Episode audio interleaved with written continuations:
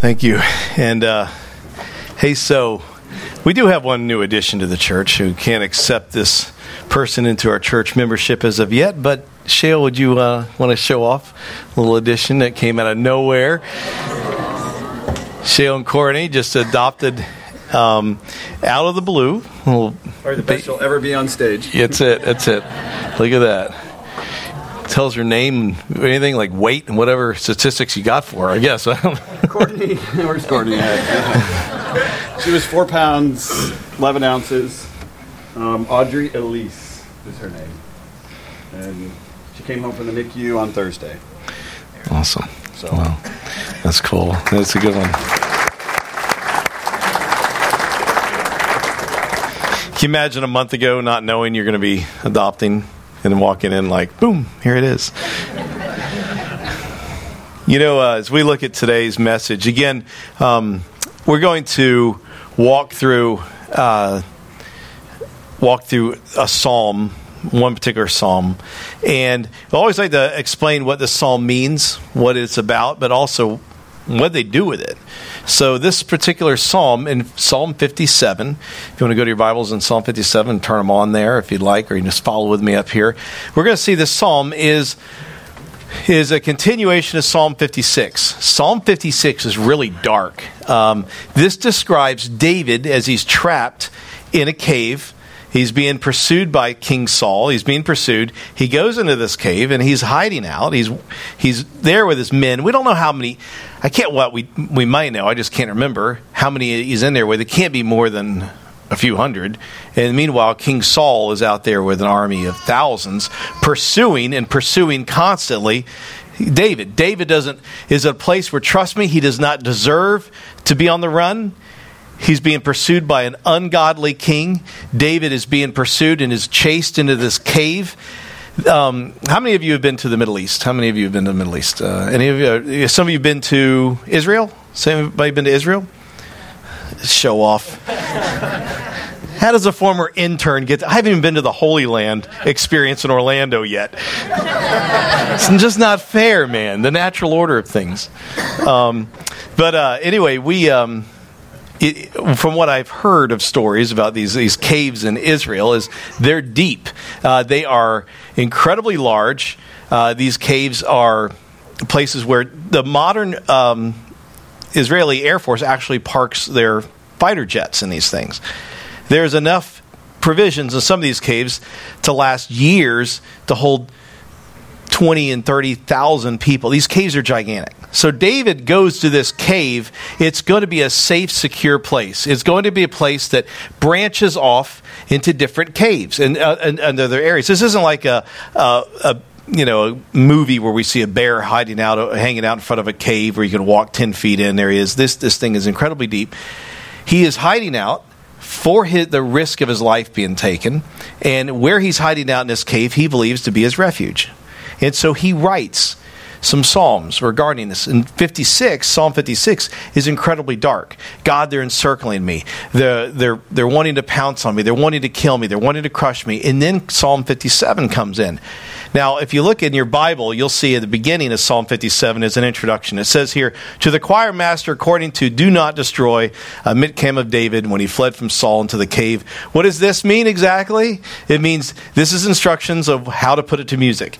This was put to three other Psalms in which they sang, Do Not Destroy, which I don't know the tune of it.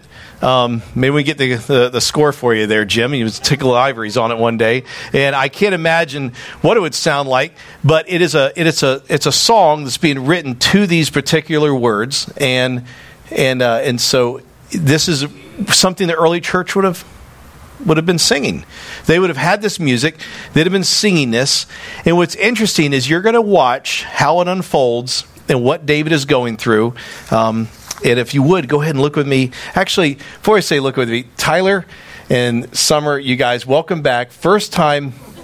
First time in here as a married couple. Yeah. So, anyway, we're, we're excited about you guys.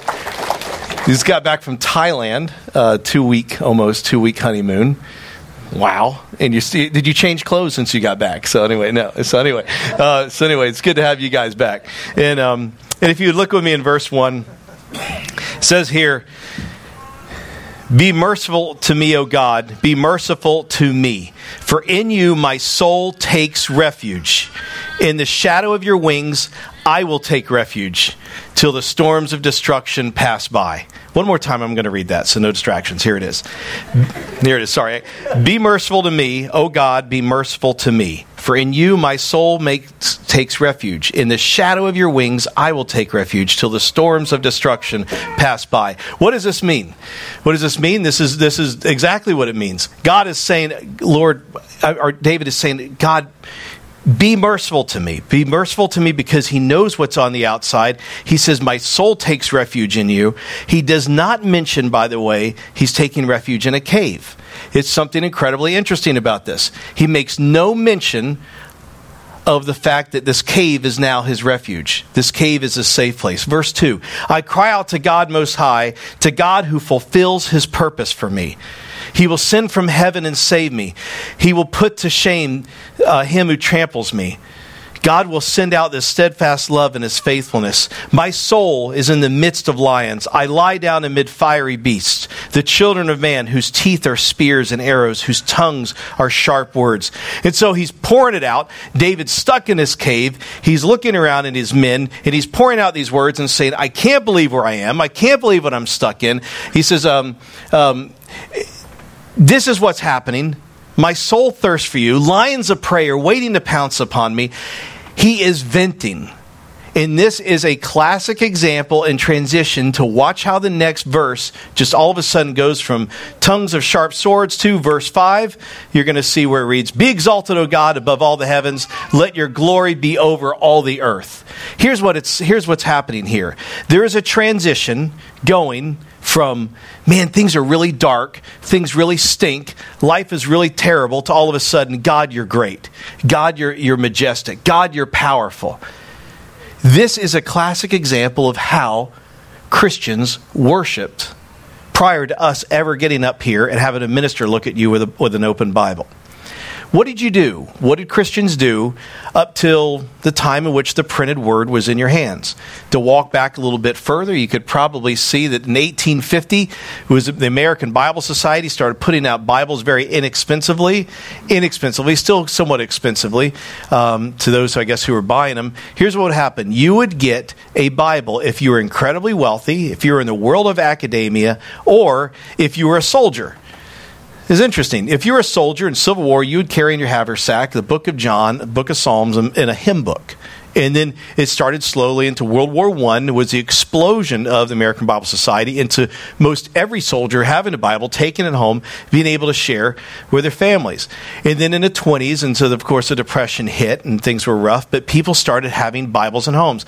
Y'all remember growing up with those big family Bibles? You'd have the big family Bible, open it up, and there would be lots of pictures in there. And this began the journey of us now coming to the place where we can walk in and we can hold a Bible. We have multiple, how many of us have multiple Bibles? At home, right? You have a lot of them laying around. Well, up till 1850, what did you do? How did you worship? How'd you hear from God? And what would happen is you would be called in to worship, you'd be called in, and you would sing songs like this. And here's the pattern it would acknowledge how rough tight life is people would lament. Whole book of the Bible is written on that. And it just you would lament to God, you would cry out to God, you would say how things stink, you would say how how I don't know why I'm feeling this way, I don't know why I'm hurting, and then you would start praising God.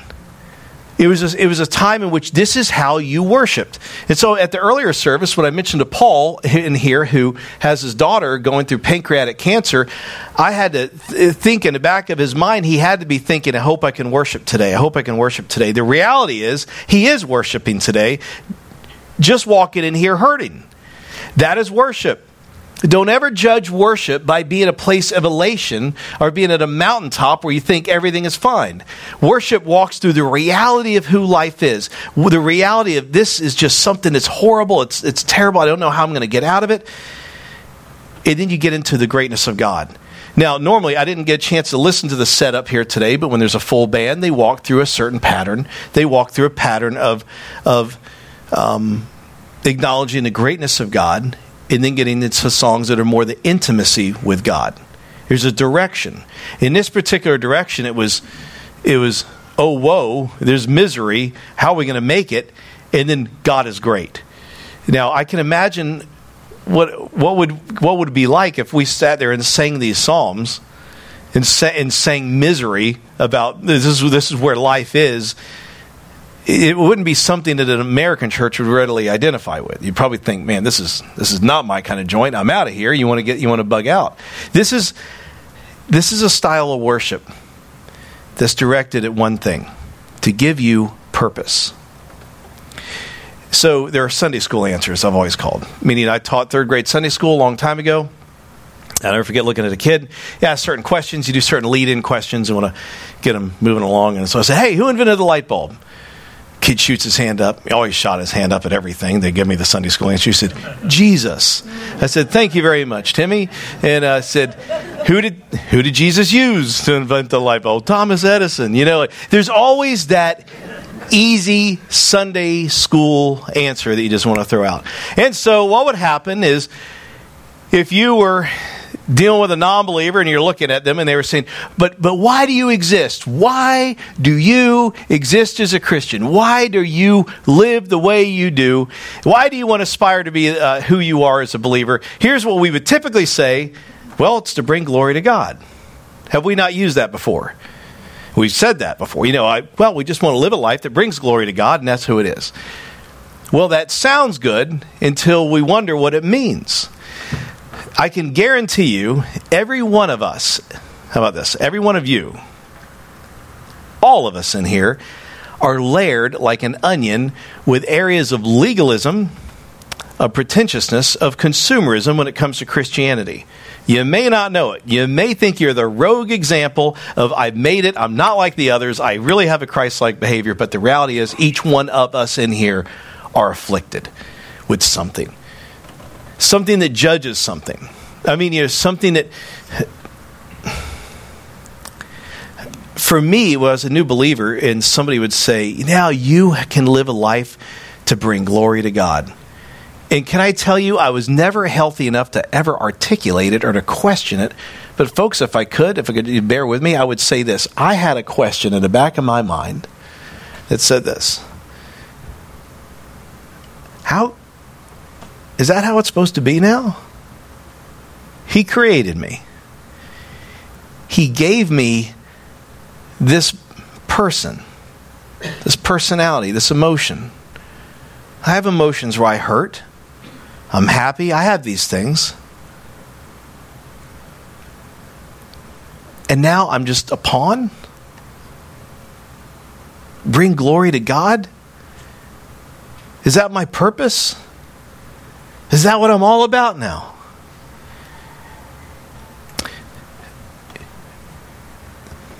We bring glory to God because we are safest. We are the most alive when we make God the center of our universe. I'll give you an explanation. Maybe it's a poor analogy. The sun. Let's say we make the sun a person uh, in the sky, the sun and the earth. Let's say the sun were to have the capacity as a person to love the earth. The sun would say, I want you to make me the center point of your existence. One step away from me, and you'll freeze to death. One step toward me, your whole meaning, a whole being will implode. Make me the center of your universe. Revolve around me. And when you do, you'll have life. You'll have purpose. You'll have a place. And that is when God says, I want you to bring me glory. I want you to make me the center of your universe it says something that you and I are safest looking at Him as a center of our universe. Then we begin to have purpose. If you were to, um, if you were to go to work tomorrow, New Year's Eve day, Bob, don't know what it's like trying to run a company on New Year's Eve day. It's like herding cats, probably. People aren't really in a working mode. And they're probably thinking, just give me something mundane to do. Now, what if you went in to work somewhere and your boss said, uh, "Would you go in that closet?" And would you go in there and there's a, there's about fifteen or twenty thousand envelopes. If you just search through the contents of those envelopes and if you just arrange them for me, no extra pay, Just make sure it's done. You're going to go through that. You're going to go through that room. You're going to feel like you're living through a mundane purpose. Now, if you say within the contents of one of those envelopes is a $10,000 Christmas bonus, I can tell you, you will go through that thing with zeal and passion like never before. There's, this, there's something that happens with purpose. Something that happens with purpose. So, which is why when someone says, "Yeah, I just grabbed the Bible, just wanted to read it, and I just I didn't know where to jump in," purpose needs to drive who we are. Bringing glory to God is who in, in, in who in everything we do. You uh, doctors have always said that a doctor who looks at the woman and says, uh, "I can guarantee you." what's going to happen based on this report. You're going to gain eight to ten inches, in, eight to ten inches in your waist. You're going to gain thirty pounds, and see if that doctor doesn't get punched until you tell the lady that she's pregnant. And then all of a sudden, there's a different meaning behind the diagnosis. There's a different meaning behind what's being said. The purpose, when you walk in here, is in within your heart. The purpose of you, understanding the purpose of you and God, is deep within each of you. When I say to you, you are here to make God the center of your universe. You can think of it from a consumeristic standpoint and say, God, I have no desire. What are you talking about? Like, I have, I have enough problems going on. Or you can look at God and say, God, by making you the center of my universe, I'm the safest there. I'm more alive there. And so, what's interesting in this is when you look at what verse do we stop? Look at verse 6. They set a net for my steps. My soul was bowed down. They dug a pit in my way, but they've fallen into it themselves. Selah. Verse 7 My heart is steadfast. Oh God, my heart is steadfast. I will sing and make melody. Now, I'll stop right here and think. There's something interesting. No, nowhere in here, nowhere does he say, God, I want you to vindicate my name. I'm in here unfairly. He doesn't say, I want you to lead me out of here with all the right and all the power that I have to go out and say anything and do anything that should be fair. He doesn't say anything in here, I want you to fix it. I want you to fix this mess I'm in. He says none of that. None of that. The entire time he's saying this, this is my situation, as bad as it stinks. God, I'm relying on you. I'm trusting in you. I'm trusting in your greatness. And so you and I have an opportunity to evaluate our lives without people on the outside trying to kill us. You and I have the ability to look within our lives and ask ourselves, God, why am I in the place I'm in? Each one of us has different refuges. You could have it in your bank account. Some of you could have a, an incredible amount of wealth. That's what you could rely on. You rely on that and you say, This is my security. Some of you could say, My security is in my name and my reputation. Some of you could say, My security is in my education. Some of you could say, It's your security and your reputation. God will do something very simple to you if you make refuges outside of God, He'll destroy them. He'll do it in a way, sometimes it is gentle, and sometimes he'll do it in a way that is sudden. But in any case, those of us who design and we make refuges, these place, a place of refuge from those things that are attacking us, and we end up making a place of resistance to what God can do. Because if you're not careful, you'll make the mistake we see over and over and over generationally, and that's getting more than we can bite off and chew. I watch couples who walk through and and maybe get a bigger home than they can afford. And it, what does it do? The greatest blessing they want becomes the greatest trap. It's nothing like building your own noose, folks, and your own gallows. And then I, I remember uh, being a college minister for so long, I'd see a 19 year old pull up in, in a car, and I'm looking at the car, and I'm like, wow, that's a nice car. Like, how, how much was that? It was like $30,000 is a great deal. I was like, 30000 30000 um, yeah, and uh, how much you making now? Because I'm up to ten, fifteen an hour. You know, I'm like, oh wow, that's gonna. What was the what were the what was the rates on that? Like, oh, it was like crazy. His first time, you know, like ten percent interest, you know, ten and a half percent or whatever, and you know, over seven years. But they said they stretch it out to eight because they they liked me and and um and a car's only got twenty thousand miles on it. Like, you know, and you just sit there and think, whoa, you're gonna be at a place. I'll see you in about three or four years in a Bible study, and you on your prayer request is how do I get rid of this car without running into a telephone pole or whatever, and and you see the mistakes being made. Why? Because that was the refuge for that 19 year old kid was that car. Now, not all of you have been there because I've known some of you at 19, but this 19 year old was there. or some of you. You bought your own refuge, bought your own cave, you bought your own place where you could go to and say, This is my place of safety. No one will judge me because I have this. No one will judge me because, well, I've made it. I can be compared to others. I can't imagine, I cannot imagine for a moment's time um, what it was, what I would have been like had I grown up under the scourge of modern day social media. I can't imagine growing up in that kind of comparison.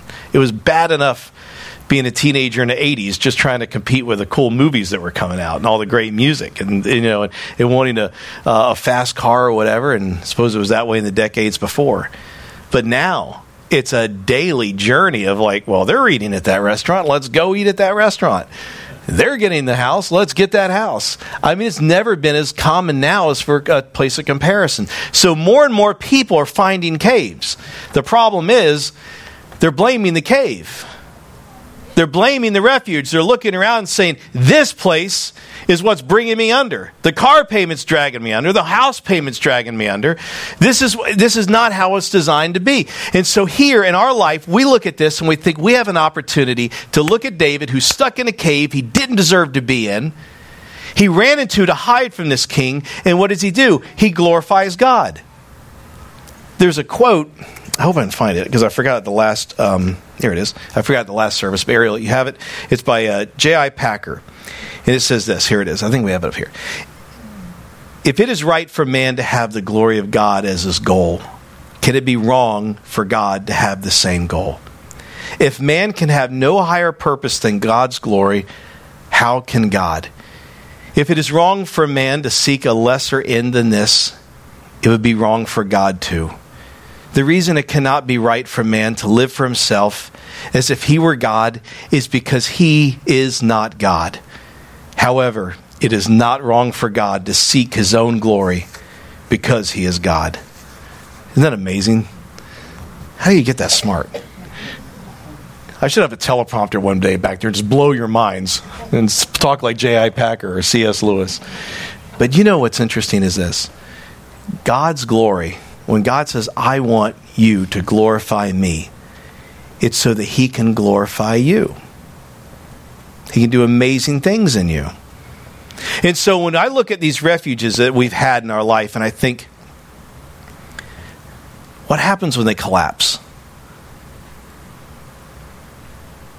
Two things either happen. You get eaten alive, or there's a rescue and you walk out and God is so great and you recognize that God is there. You and I, as believers, have an opportunity to understand that whatever refuge we have been stuck in, we've been put in, or that we have built is not our final place. Folks, that is a tomb. That's not a refuge. And so I want to encourage you with this. I want to encourage you with these verses. And when I look at these verses, I keep thinking, this is a man who had who was at, who was at his wits' end. Look with me at uh, verse eight. Awake, my glory. Awake, O harp and lyre. I will awake the dawn. I will give thanks to you, O Lord, among the peoples. I will sing praises to you among the nations. For your steadfast love is great to the heavens, your faithfulness to the clouds. Be exalted, O God, above the heavens. Let your glory be over all the earth. And that's it. Those are the verses. Those are the verses where he just simply cries out and he says this. He's like, God, I just, as bad as it is, I bring glory to you. As bad as it, as it is, I say, God, you are my refuge. I went from the cave of being my refuge to the refuge of this place being a, uh, this place being only a resting spot. Uh, you, some of you saw that movie, It's a Wonderful Life. Monroe, you stayed awake the whole time. Jeffrey, your favorite movie. And, um, there was a crew of us that went there that day. What's always amazed me about that movie was this: was it was made in 1946 or 47, something like that.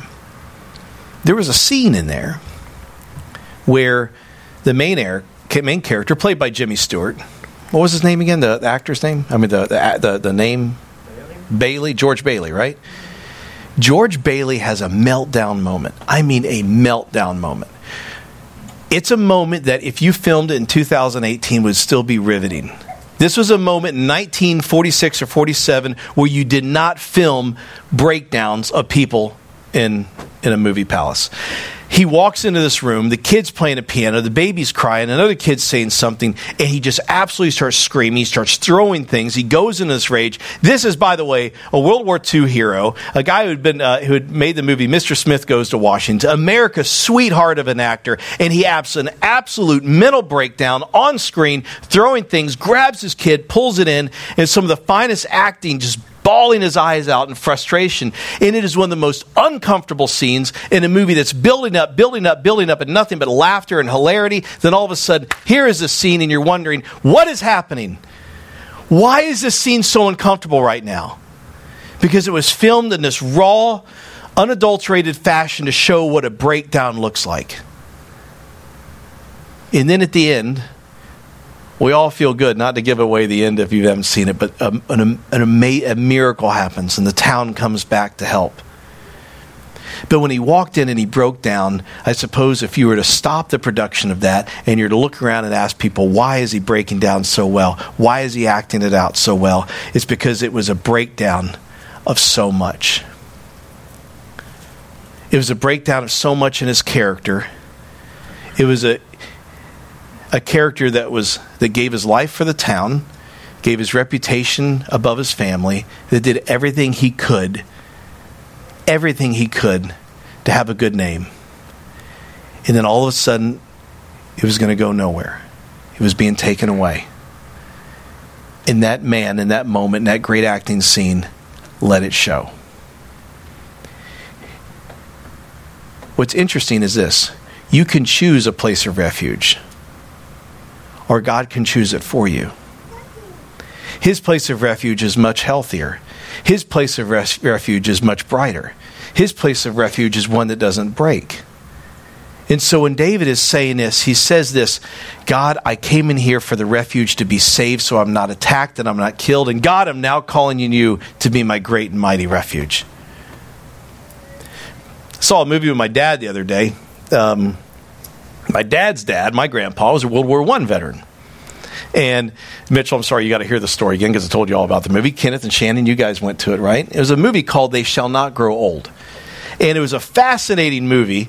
And it was only out for one day in November and one day in December. So you have to come to my house now to get on DVD. But what was fascinating about was a guy who directed Lord of the Rings was given a task by the Imperial War Museum in London. And they said, Would you direct a, a documentary on World War I?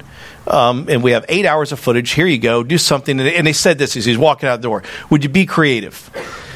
And so he said he flew back to New Zealand hearing those two words be creative, be creative, be creative. What do I do? And so he did something. He got home. He t- You've never seen World War I footage. They move very quickly, right? It's only shot on so many frames compared to what it should be now. And, and so the people move very quickly. It's in black and white. It's very dark or very light. It's hard. They're, there's no humanization of the people. So we got back, got to studios, used computer imagery and, and all the kind of help they could do, and they slowed down the production. The, the production became very slow, was very fluid, as if people were walking in a normal pattern and talking in a normal pattern.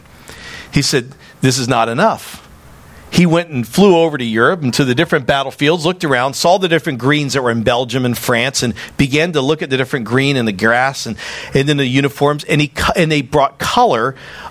I mean, not just, oh, I think they were wearing a red sweater like we see in movies that are made up in color. No, or in black and white to be color. No, he recreated a life all of a sudden and made it colorized. And then it wasn't enough.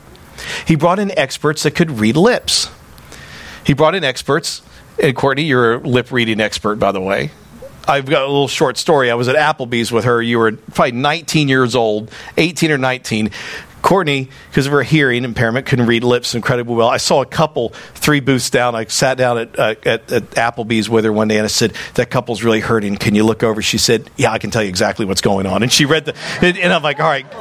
So anyway, you all start talking about me, Courtney will bust you. So they brought in people that ta- that read lips, and so then what they did was they discovered, all right, this unit was from Sussex in England, and they went to Sussex, went to the coal mines, got a 19 year old kid, brought him to the studio, recorded what the person was saying. So all of a sudden, you're at the movie, it's unfolding in black and white imagery, everybody's choppy, everybody's moving around very quickly, and then it transforms into color. And all of a sudden, the sound comes in. horses in the background, tanks clattering, people talking, accents, and this dehumanization becomes alive. All of a sudden, it's alive. And you look at it and it's life. These people had faces, they had voices, they were someone. God has done that in countless times in you and I. We felt like we were in a script and walking around as if nobody was, as if we really weren't a part of anything anymore. And God, and we look around sometimes and we feel like if you ever want to go to New York City and look at the hordes of people walking around and think, how could I ever identify? Then all of a sudden, God paints a picture and they come alive. When I go to New York, people always say, oh, New York City, people are rude. People, are actually, they're not. I've never really experienced well, maybe a couple of obnoxious people, but I mean, I've never experienced anybody really rude. You sit on a subway and you talk to someone, they talk to you. It's amazing. In the rush of life, you can have an oasis of a conversation that quickly. And the reality is, is this they have found their refuge in isolation in silence. I won't look at you. I make my world my world. In Tokyo, you go to Tokyo, you get on a subway, nobody talks. Nobody, uh, the train is the quietest thing you've ever seen. They find their refuge in their culture. They are all one. They wouldn't show their individualism. We each, each one of you and I, have a cave that we live in, multiple caves. Your personality, how you dress, your home, your abilities, your treasures, your resources, those caves, those refuges that, that, that you have you have to ask God into each and every one of them. And then there are moments, there are moments that certain few people are called to walk into a cave. Called to walk into a place of uncertainty. Can you imagine? Think with me real quickly. And I'm not trying to rewrite David in a psalm, but think of this. Imagine that David walked into that cave singing the latter part of the psalm. Not, he, I guarantee he ran in there in fear. Guarantee it. But can you imagine him walking into that dark cave saying, God, you are my stronghold. You are my fortress. And there's nothing that can come into this cave that can harm me. Can you imagine that kind of strength? Well, there is a man that I'm going to have come up here who used to be a student and then became a friend, and now is a, is a hero to me.